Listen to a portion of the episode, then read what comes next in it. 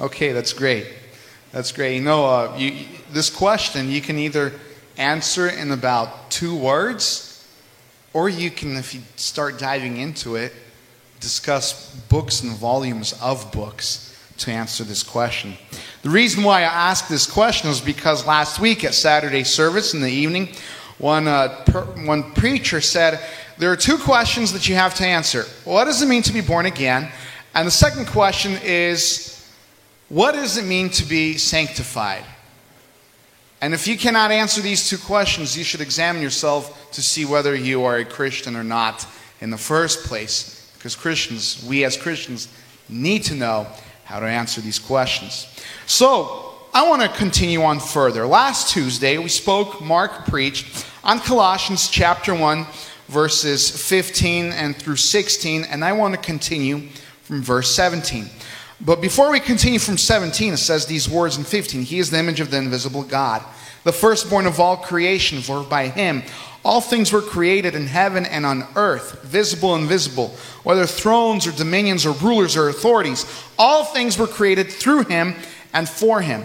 And now here's what we will study tonight Colossians chapter 1, verse 17 through 18. And he is before all things, and in him all things hold together.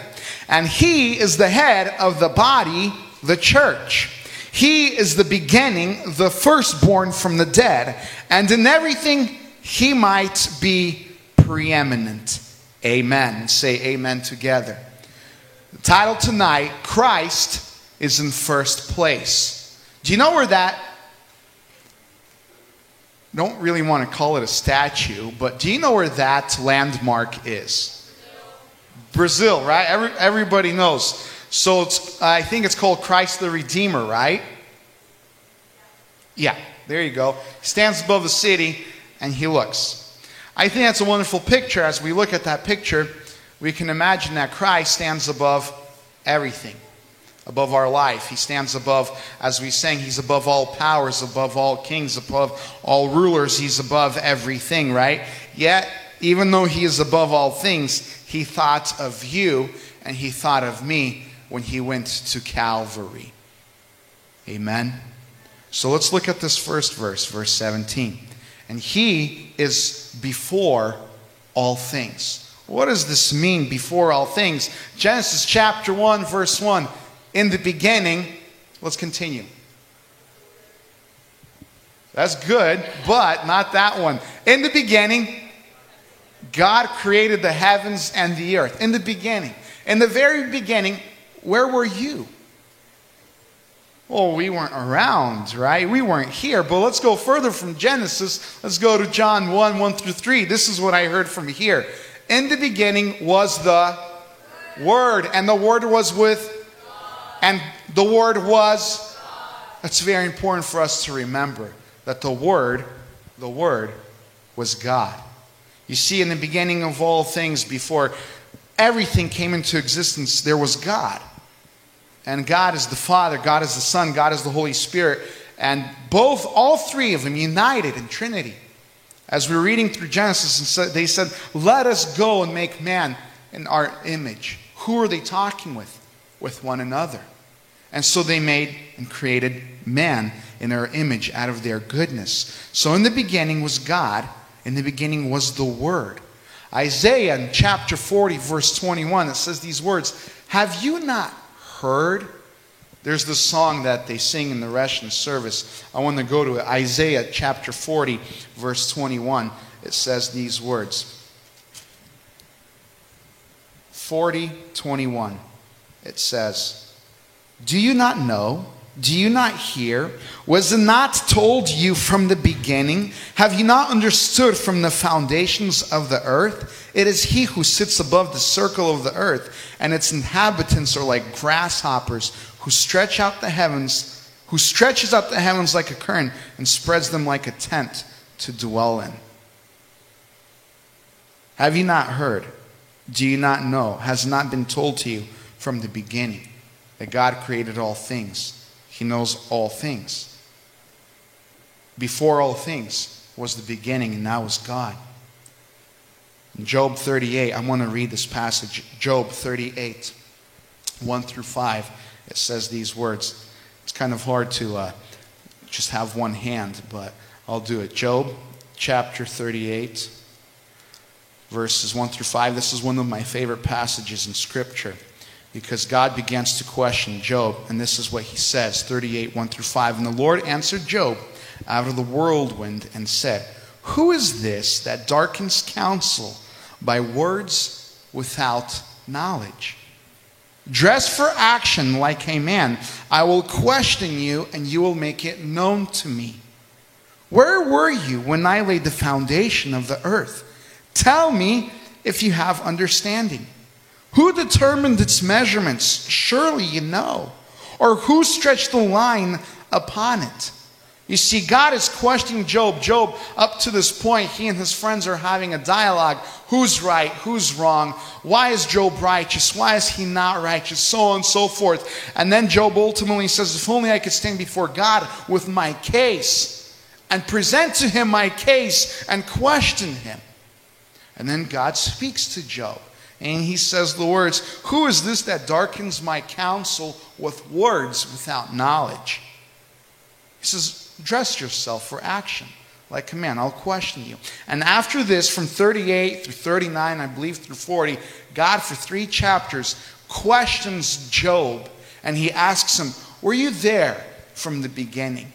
Were you there when I created the earth? Were you there when the goat was born in the mountains? Were you there when the birds were asking for the food? Were you there when I stretched out the landmarks and put the lines? Were you there? And he questions Job line after line. And at the end of it all, Job just covers his mouth and says, What can I say? What can I say if you all of a sudden stood in the presence of God? You know, some of us think we're so bold. We know absolutely everything, only to realize we know absolutely nothing. That's the reality of it all. But when we come to God, God knowing all things, he questions Job. Job just ends up praising him and thanking him, saying, God, you know all things. You are in control. You are above all. I worship you. I'm paraphrasing what Job did with his life. He worshiped in awe before God because God questioned him. Surely some of us know something, right? The more we research something, recently we were speaking on Sunday with our family around the table in the evening for Father's Day, and we were speaking about, I believe it was uh, uh, Washington Carver. Was it Washington Carver who, who took the peanut, right? History, history people. Washington Carver, right? The peanut. He was a Christian scientist and he prayed. He was a devout Christian. And he said, uh, Lord, I want to I wanna know you. And God began to reveal to him the peanut. The peanut at that time, nobody cared for. Nobody cared about the peanut at all. It was irrelevant, it was a useless nut that cleaned the soil. Yet, this man, God began to open up to him the peanut, and he found like 40 different uses for this peanut. Can you imagine? God didn't just create that for nothing. God didn't create you and I for nothing. God didn't create this world for nothing or out of vain. God didn't speak us into existence just for vanity. God has a purpose for each and every single one of us. It says in Psalm chapter 139, Psalm 139. If you have a, a Bible, please use it to study. But Psalm 139 verse 5, David says these words You hem me in behind and before, you lay your hand upon me. Verse 6 Such knowledge is too wonderful for me. It is high. I cannot attain it. And then let's go further to verse 13. He says these words For you formed my inward parts. You knitted me together in my mother's womb. I praise you, for I am fearfully and wonderfully made. Wonderful are your works. My soul knows it very well. My frame was not hidden from you when I was being made in secret, intricately woven in the depths of the earth. Your eyes saw my unformed substance. In your book were written, every one of them, the days that were formed for me, yet as they were not, as, as yet there was none of them. How precious to me are your thoughts, O God. How vast is the sum of them. Before you were made, before you came to existence, God saw you. God knew you. In fact, God knit you in the womb of your mother where you were. There was for no reason, if there was no purpose. There was a reason and a purpose why God did that. Just as David says, all of us look at this passage and say, you know what? That is true. I do have meaning. I do have a purpose. I wasn't just made from some sort of cesspool of mud by random chance. How horrible is that thinking? If we were just all a random byproduct of randomness and chance, what's the point of us even being here?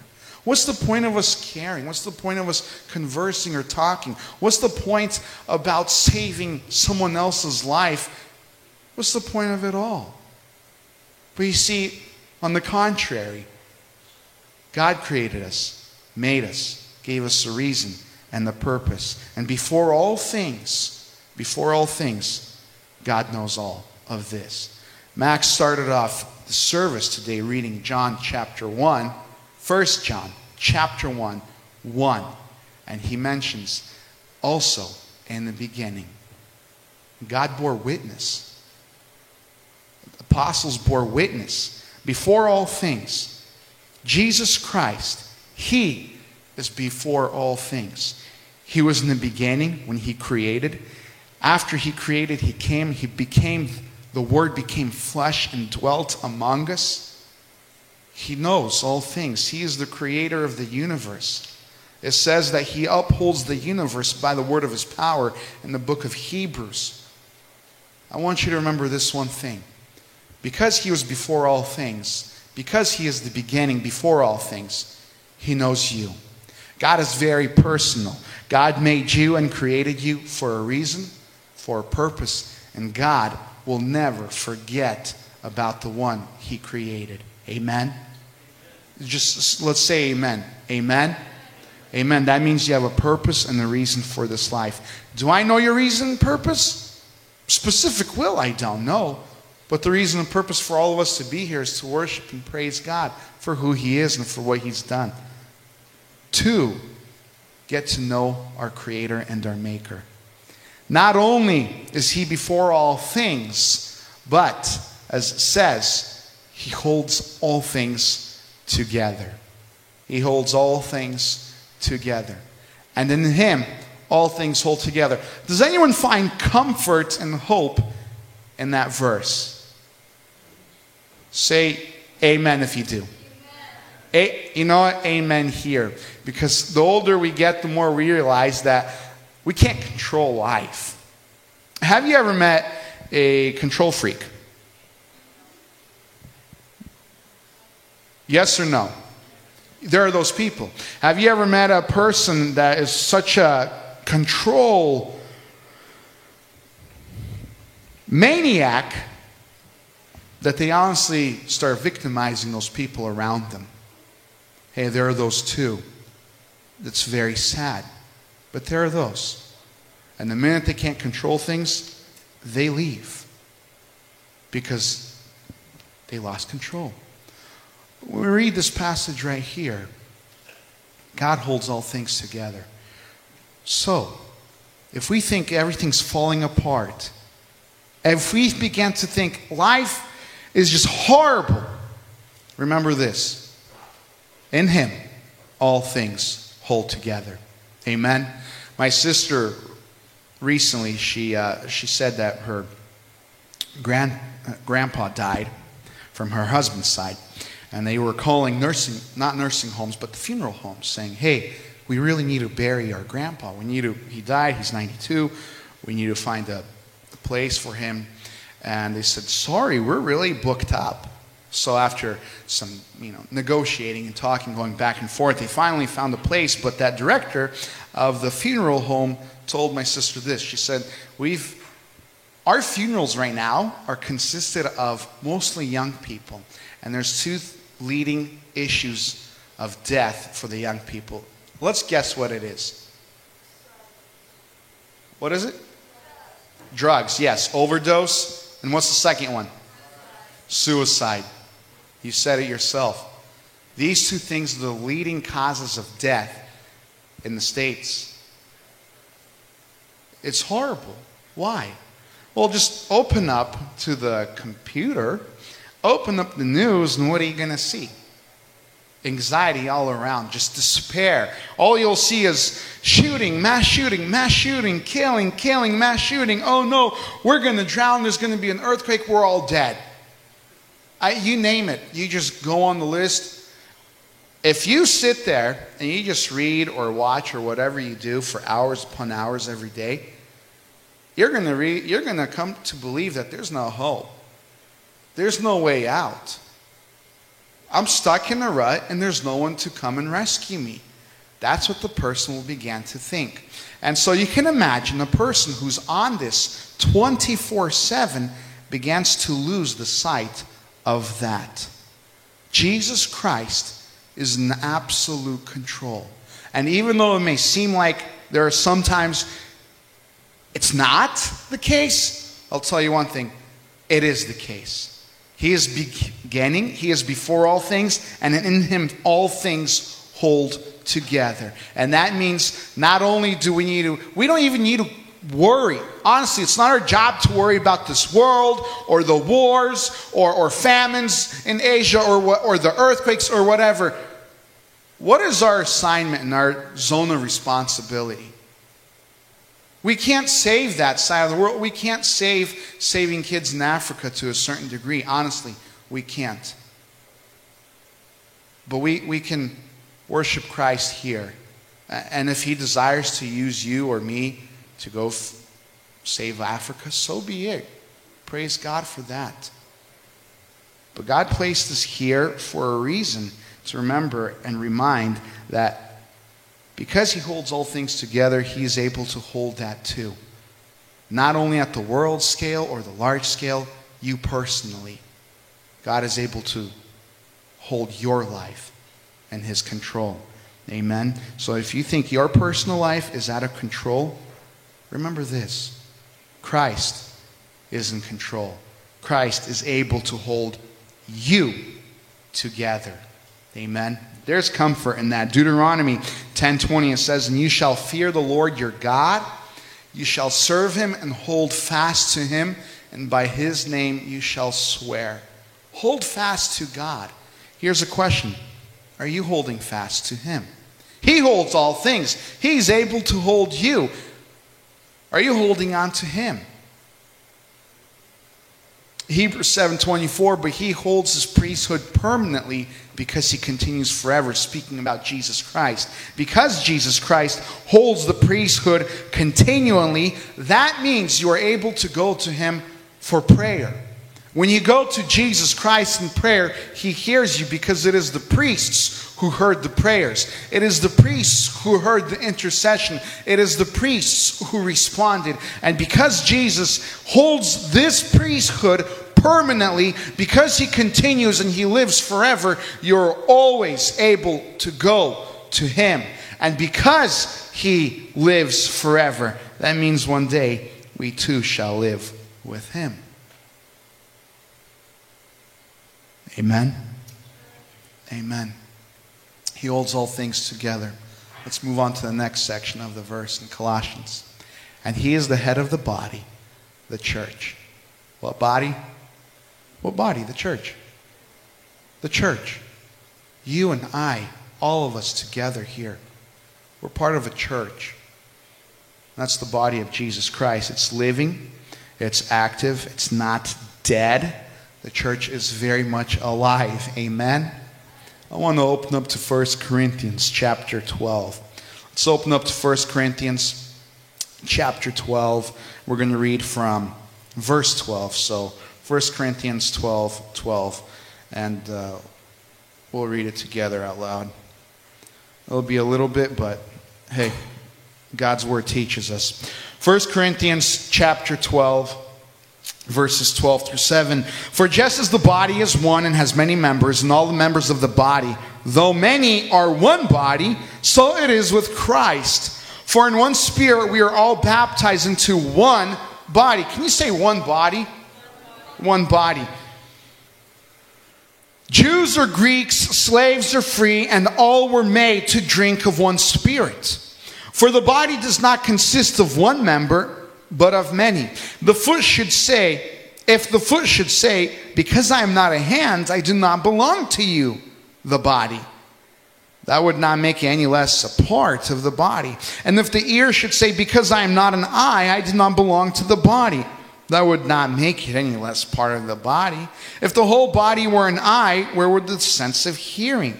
If the whole body were an ear, where would be the sense of smell? But as it is, God arranged the members of the body, each one of them as He chose. If all were a single member, where would the body be? As it is, there are many parts, yet one body. And I'll stop there. We won't read further on. Verse 27, though. Now you are the body of Christ and the individually members of it. Amen. When we look at this part of the body, what is the body for? What is the body of Jesus Christ for? What is the church for? Look, all of us are, we, there's many of us, but there's one body. Oftentimes we try to think of, oh, well, there's the hands, there's the feet, right? We are the feet, we are the hands of Jesus Christ. Well, let's talk about the body for a minute. What about the liver? What about the stomach? I mean, who wants to be the stomach? Who wants to be the large intestine? Who wants to be the spine? Who wants to be that organ in the body that is not seen? Anyone? One time I heard this analogy that those who pray on behalf of the church are the spine. You don't see them, but they hold things together. Jesus Christ holds all things, but you understand the thought. Those who pray on behalf of others. You don't see them, you don't know them, but they're part of the body. What does the liver function? What's the function of the liver? Say it. Anyone remember? It's a filter. That's right kidneys. We can go on and on about the body. But you know, when Scripture says that we are supposed to take care of one another, we are supposed to help one another, and we are never supposed to say, hey, I don't need you, or you don't need me. At the end of the day, each one of us here needs one another. Why? Well, because we're one body. Let's look at a simple example. If you are running and you stub your toe, your toe hurts, what do you do? You limp. You say, ouch. You say, my toe. What a small, insignificant piece of my body. But man, does that make the whole body hurt. A sliver in your finger, underneath your fingernail, whatever it may be, super glue in your eye. Oh no, chaos. This is what it is. Your whole body goes into panic because the body hurts. One part of it hurts. And scripture teaches that the seeing eye and the hearing ear, the Lord has made them both. Amen. Let's go to Ephesians. You see, 1 Corinthians is not the only part that speaks about the body. It is also Ephesians. Ephesians chapter 4, verses 1 through 16. I want to read this passage. 4 1 through 16, it says these words. I, therefore, prisoner for the Lord, urge you to walk in a manner worthy of the calling to which you have been called, which all humility and gentleness with patience, bearing with one another in love, eager to maintain the unity of the Spirit and the bond of peace. There is one body and one Spirit, just as you were called to one hope that belongs to your call, one Lord, one faith, one baptism, one God and Father of all, who is over all and through all and in, all, the grace is given to each one of us according to the measure of Christ's gift. Therefore, it says, When he ascended on high, he led a host of captives and he gave gifts to men. Verse 9, and saying he ascended, what does it mean but that he had descended into the lower regions, the earth? He who descended is the one who has also ascended far above the heavens, that he might fill all things. And he gave the apostles, the prophets, the evangelists, the shepherds, and the teachers. Verse 12 to equip the saints for the work of ministry, for building up the body of Christ until we all attain to the unity of the faith and of the knowledge of the Son of God to mature manhood, to the measure of the stature of the fullness of Christ, so that we may no longer be children tossed to and fro by the waves and carried about by every wind of doctrine, by human cunning, by craftiness and deceitful schemes. Rather, speaking the truth in love, we are to grow up in every way into Him who is the head, into Christ, from whom the whole body, joined and held together by every joint with with which it is equipped when each part is working properly makes the body grow so that it builds up itself in love. What is the purpose of the body? It's not just to help one another. It's not just to take care of one another but it is for the building up of the body of christ. It is for the growing up in every way into the head into christ you see, the church here, why we gather here together, is not just for fellowship, which is important. It's not just to see each other, which is important. God designed it this way. It's so that we can build each other up, it's so that we can build itself up in love. You see, each part here, you and I, each member, were needed for the building up for that growing, for that maturing. Amen. I have a three year old daughter, and she says, I never want to grow up. She always says, I never want to grow up. I want to play all day. So, well, you can grow up, be an adult, and play a little bit. She says, No, I want to stay three forever. No, no, no, you're going to grow up. Like all of us, as Christians, we all have to mature in Christ. We come to church, not, for wor- not just for worship, not just for the fellowship, but for the building up. Here's a question for you. When you come to church, do you feel that you are getting built up? Are you building someone else up? Are you able to be used as a member within the body of Christ as an encouragement? Are you able to be used within the body of Christ as someone who hears and listens, prays on behalf of someone? Here's a question for you Where are you in the body of Christ? Are you in the body or not? Are you a benefit to those around you or are you not a benefit? Examine yourself and ask the question if Christ, Jesus Christ, is the head of the body, which he is. He is the head of the body. He is the church. I am a Christian. I am to be in his body. Where am I in that body of Christ? Am I the mouth? Am I speaking? Am I listening? Am I seeing the things around me that need to be done?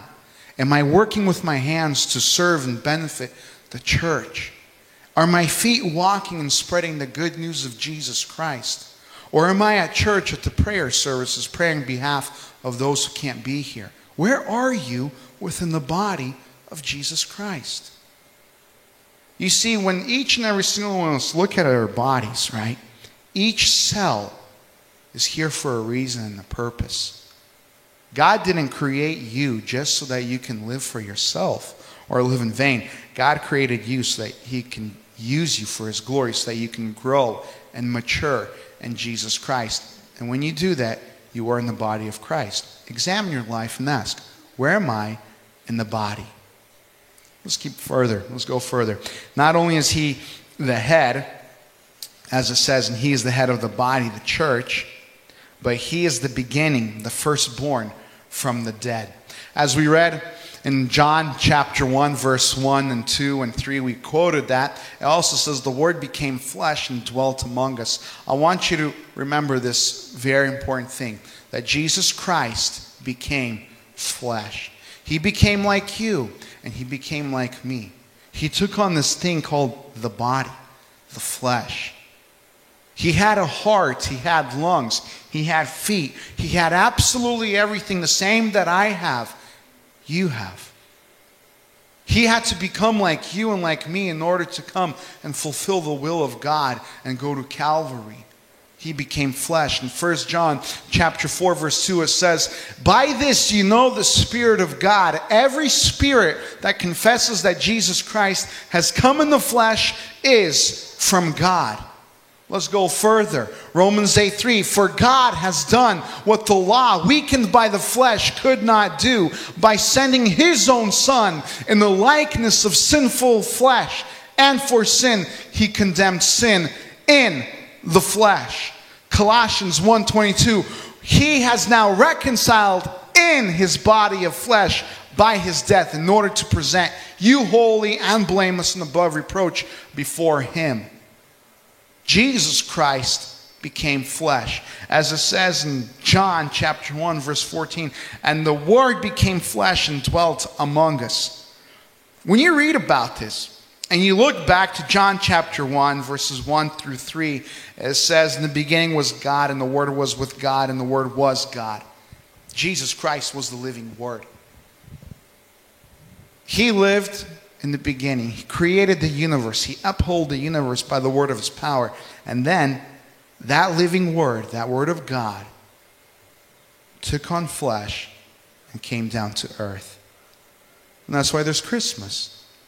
We celebrate Christ, we remember Christ, and we have all these Christmas songs about how Jesus Christ came, he was born, he was in the manger. Mary was a virgin, she gave birth to a son. His name was Christ, and his name is to be the counselor, the Prince of Peace, the mighty God. We remember all these things. Sometimes the significance of it we don't understand fully.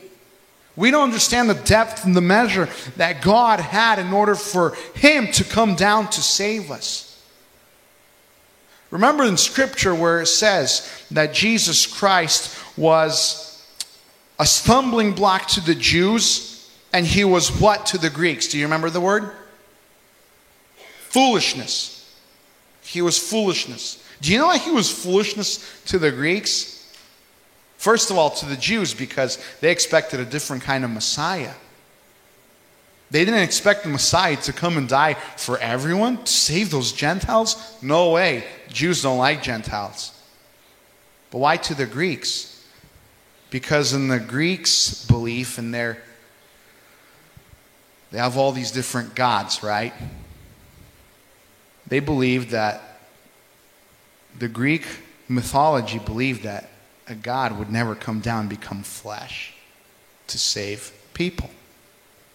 And so when the Apostle Paul sat there and he spoke to the Greeks, I'm here to present to you this God.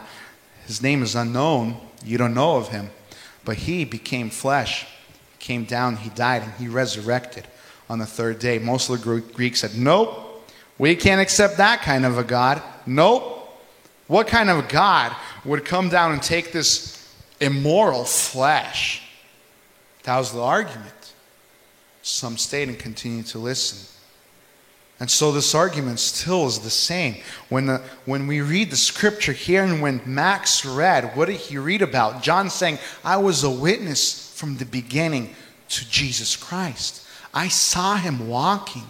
I saw him breathing. I saw all that. I was witnesses to that. And you can't take it away from me. I'm paraphrasing. And so he penned to the churches and he wrote, I know what I saw. I know what I witnessed. I know who I walked with. His name is Jesus Christ. He was in the flesh. He was hungry like we were. And he wept, and I saw him weeping when he was saddened. And he laughed with us and he, and he experienced everything we experienced. But at the same time, he was God. He healed people of their sin and he controlled the weather and he did all these miracles. And the blind were able to see and the deaf were able to hear and the dead were resurrected.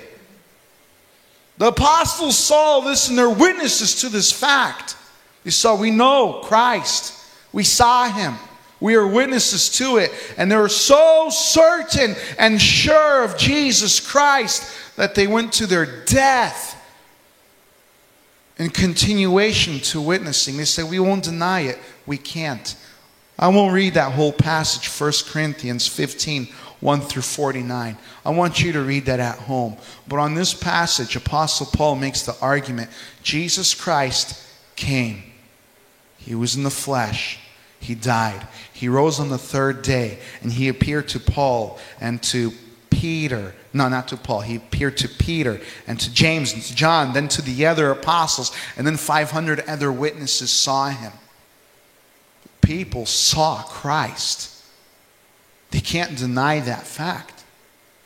Because he was the firstborn to rise from the dead, all those who believe in him shall also rise. Amen. Because he came in the flesh, he died. He was blameless. He was perfect. He never sinned. Okay? When we read through Scripture, and I want to remind you this, this is why it's so important. The law, right here, is a tutor, it teaches us. It showed us what sin is, it showed us what wrongdoing is. But every single person in the Old Testament and even now in the New Testament, we fail. We fall short of that all the time. We've all sinned some way, shape, or form. Yet the only one who's never sinned was Jesus Christ. And because he was in the flesh, he became that perfect sacrifice, that Lamb of God who died on Calvary. And when he died, God the Father took that sacrifice. He said, Okay, this is perfect blood. And by that blood, you and I are cleansed. We are redeemed, meaning we are bought back. We were bought back from that slave market of sin. We were purchased. We were cleansed. We were redeemed by the blood of the Lamb, by the blood of Christ. Because he is blameless, holy, and perfect, God accepted that sacrifice on behalf of you and of me. I hope you understand this. This means that we are saved by grace, not by works, that no man can boast. If each and every single person was able to fulfill the law that was given by Moses from God, then Christ died in vain. That's what it teaches in Scripture. But because you and I can never obtain salvation through the law, because you and I can never do that, what God gave through the law, He had to send His Son in order to make way for you and I to be saved. Amen. Please understand this. Once we understand this, it's not just a concept or a theory, it's a real thing. Once you understand this, that we're saved not by what we do, but, but what Christ did, you'll understand that there's nothing you and I can do. It's, it's on, all on Christ. So please, when you come home, I want you to read 1 Corinthians 15, 1 through 49. For the sake of time, we won't go through it, but that speaks of the resurrection of Jesus Christ. And that resurrection is hope for you and I. Because he lives, we shall live. Because he lives forever, we too shall live forever. Because he is the firstborn from the dead, he resurrected on the third day because he was raised from dead. All those who put their trust and their hope and their faith in him shall also rise with him, shall live with him. Amen? Amen. There's hope. So next time you look through the news, yes, it's sad. Next time you see, yes, it's totally horrible what's going on. But there's hope. There's hope for those who are in Jesus Christ preeminent in everything. As it says, that in everything he might be preeminent. He is above all things, all powers, all forces, all rulers, all authorities. And this, it's a fact, it's not just an opinion. How is it that there are over 2 billion people in this world who believe in Jesus Christ and call upon his name? You may not even meet this person but you may find someone from Iran or China or India or South America or something. You're sitting on the airplane next to a believer that you never met in your life, and yet, some reason, your thoughts and your thinking and your speech is exactly the same as theirs. Have you ever met that? You say, Whoa, who are you? And they said, Well, you're a Christian. Yeah, you're a Christian. We know each other. And so all of a sudden you start conversing on Scripture. Hey, how is it that we have the same thinking? I'm not talking about differences in, in certain uh, denominations, I'm talking about Scripture. Ultimately, everyone comes to Scripture to find the source. He is the source of all things. It's like, wait a minute, well, I didn't just make it up. That person's a believer just like me. I remember I went to a park a couple days, uh, weeks ago, and uh, I took my kids. It was it was uh, I took my kids, and uh, there was four of them that I took, I'm at the park. I was tired. I sat down by the post while the kids are playing. And there was another guy about my age. I think he had two or three kids too. And he was sitting on the other side too. I looked at him and said hi. He said hi. We start conversing. And then I said, I called my names, my kids' names. And he looks at me. He's like, You're a Christian. I said, Yes, I am. He's like, Hey, me too. I said, Oh, that's great. You know, and so we, we you know, all of a sudden, we're a bit, uh, we started conversing even more, right? And, and one of his kids runs up, and by then, my kids and his kids were already playing together. And so one of his kids runs up to his dad. That kid must have been five years old and said, Papa, Papa, I really like those boys. They're Christian like we are. What is it that even they understand?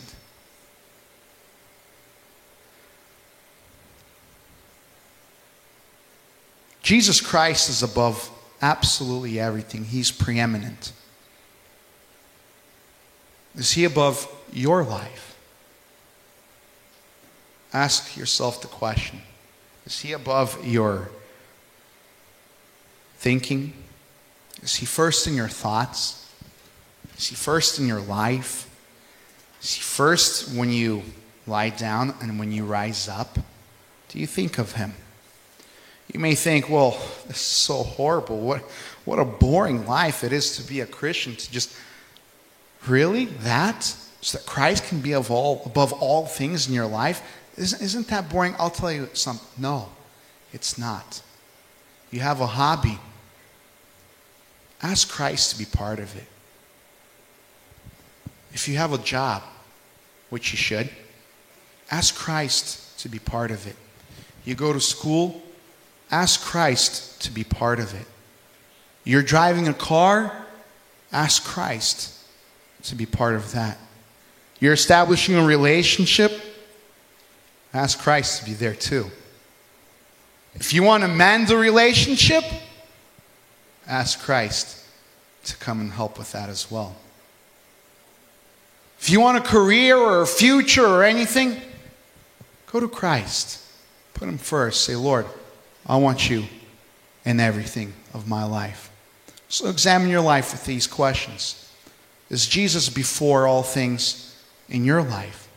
Is Jesus Christ holding your life? Is Jesus your head and are you in his body? Examine this. Is Jesus the beginning of your relationships, your schools, your personal life? Is he the beginning in all of that? Is Jesus Christ, the resurrected Lord, the firstborn from the dead in your life? Or are you still living for yourself? Is Jesus preeminent? Is he above all things in your life? Or is it still you that is above all things in your own life? Look at all these questions. Those are the two verses that we studied. And examine your life and ask, Where are you with the relationship with Jesus Christ? Where is He in your life? Examine if Christ is not part of your life, ask Him, invite Him. Say, Lord, please, I can't do life on my own. I can't hold anything together. I, I can't hold nothing. You hold the universe, you can hold me too. He is able. Lord, I don't know where to go in the future. He knows the future. He knows you and He created you. He's above all things. He knows all things. If you don't know Him, come before Him. And He's able to be your Lord, your Savior. And ask Him, invite Him to your heart and your life. And if you do know Him, continue to grow in Him, continue to mature in Him, into that which is the head of Jesus Christ. And may He lead you and guide you. Let's stand for prayer. Father.